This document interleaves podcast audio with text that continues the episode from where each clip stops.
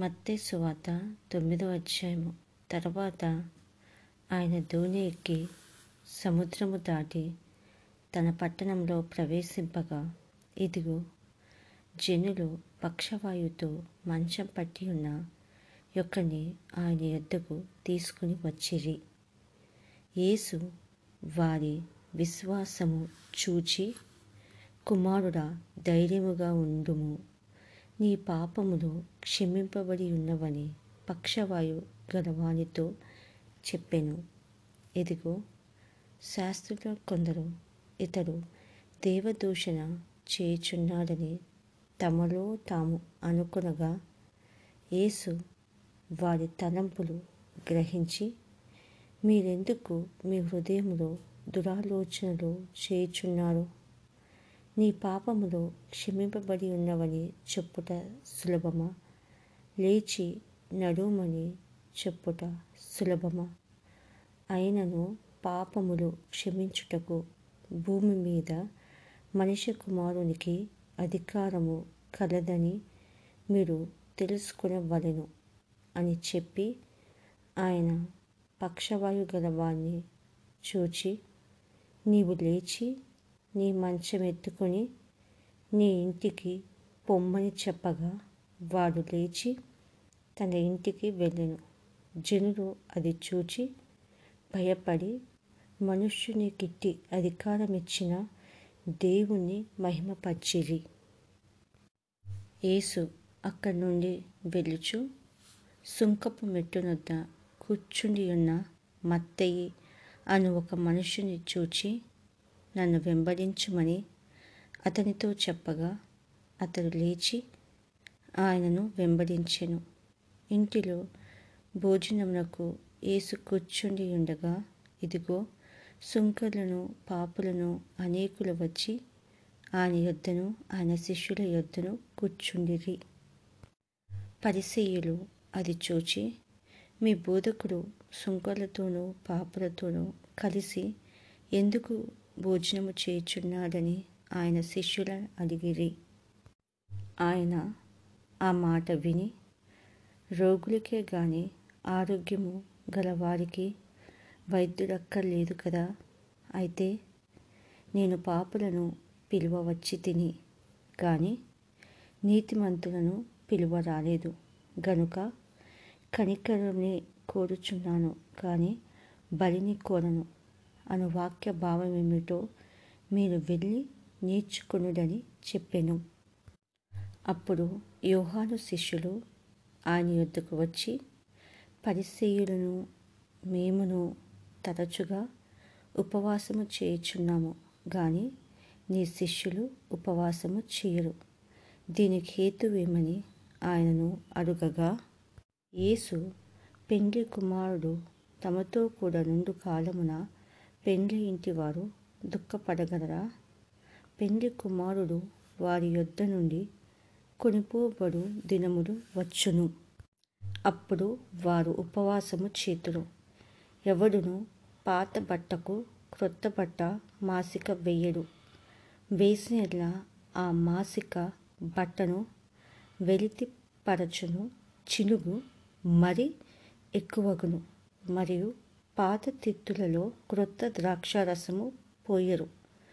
పోసిన తిత్తులు పిగిలి ద్రాక్షారసము కారిపోవును. తిత్తులు పాడగును. అయితే క్రొత్త ద్రాక్షారసము క్రొత్త తిత్తులలో పోయిదును. అప్పుడు ఆ రెండును చెడిపోక ఎండునని చెప్పెను. ఆయన ఈ మాటలు వారితో చెప్పుచుండగా ఇదిగో ఒక అధికారి వచ్చి ఆయనకు మ్రొక్కి నా కుమార్తె ఇప్పుడే చనిపోయినది. అయినను నీవు వచ్చి నీ చెయ్యి ఆమె మీద ఉంచుము. ఆమె బ్రతుకునెను యేసు లేచి అతని వెంట వెళ్ళెను. ఆయన శిష్యులు కూడా వెళ్ళిరి. ఆ సమయమున ఇదిగో పన్నెండు సంవత్సరముల నుండి రక్తస్రావ రోగము గల ఒక స్త్రీ నేను ఆయన పై వస్త్రము మాత్రము ముట్టితే బాగుపడునని తనలో తాను అనుకుని ఆయన వెనుకకు వచ్చి ఆయన వస్త్రపు చెంగు ముట్టెను. యేసు వెనుకకు తిరిగి ఆమెను చూచి కుమారి ధైర్యముగా ఉండుము.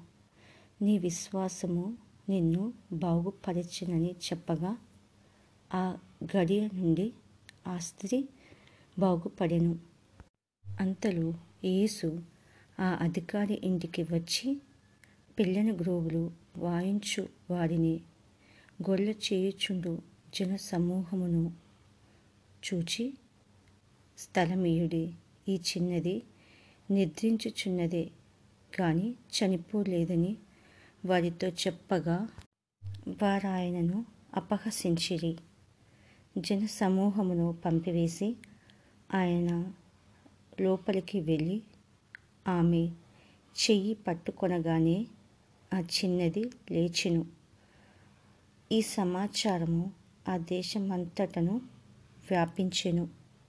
యేసు అక్కడి నుండి వెళ్ళుచుండగా ఇద్దరు గుడ్డివారు ఆయన వెంట వచ్చి దావీదు కుమారుడా మమ్మను కనికరించమని కేకలు వేసిరి. ఆయన ఇంట ప్రవేశించిన తరువాత ఆ గుడ్డివారు ఆయన యొద్దకు వచ్చిరి. యేసు నేను ఇది చేయగలనని మీరు నమ్ముచున్నారా?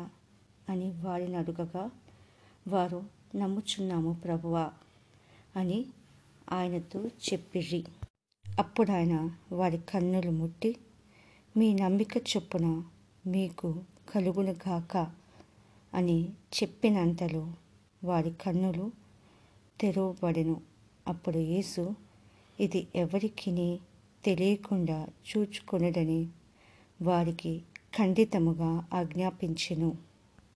అయినను వారు వెళ్ళి ఆ దేశమంతటా ఆయన కీర్తి ప్రచురము చేసిరి.